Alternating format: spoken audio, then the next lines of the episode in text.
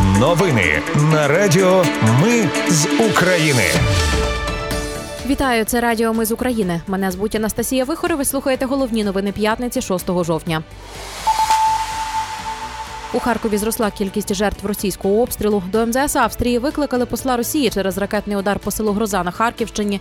Верховна Рада проголосувала за збільшення видатків держбюджету цього року. А Україна повернула тіла 64 загиблих українських військових. Про все це та більше за мить у новинах на Радіо Ми з України.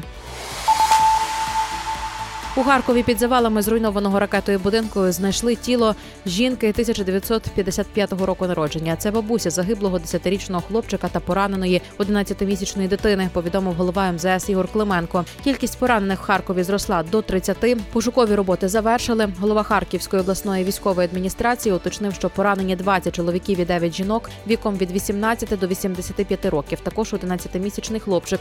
Стан більшості середній, переважно в людей вибухові травми та осколкові поранення. В двох постраждалих гостра реакція на стрес.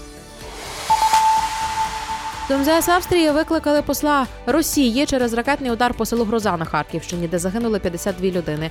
Відомство назвало атаку воєнним злочином. Поліція та рятувальники, до речі, завершили роботи на місці удару по селу Гроза на Харківщині. Про це повідомив начальник слідчого управління поліції в області. Болвінов за його даними зниклими безвісти залишаються четверо людей, серед них двоє дітей. Україна повернула тіла 64 загиблих українських військових. Про це зазначили у Мінреінтеграції.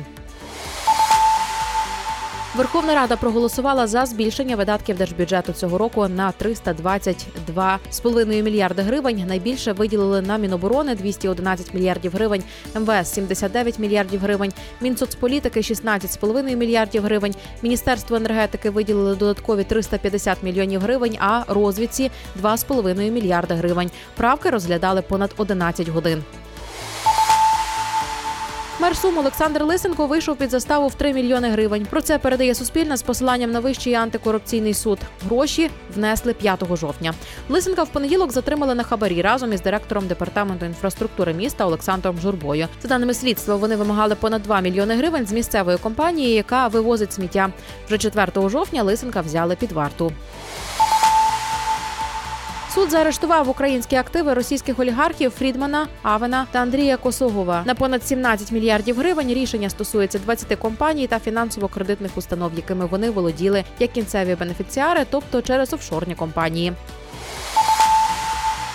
І на завершення Київський апеляційний суд залишив без змін запобіжний захід Ігорю Коломойському у вигляді арешту та застави майже 4 мільярди гривень. Захист просив скасувати збільшення застави з 510 мільйонів до майже 4 мільярдів гривень. Застава ніколи не може бути внесена. Коштів немає, зазначив адвокат олігарха. Коломойський до слова сказав, що заставу заплатити не може, бо в країні війна активи арештовані. Крім того, йде суд у Лондоні. Це були новини на радіо. Ми з України. Мене звуть Анастасія Вихор. Наші новини про те, що дійсно відбувається в Україні. Ми не робимо новини, зважаючи на чиїсь політичні чи бізнес-інтереси. У нас тільки реальні факти.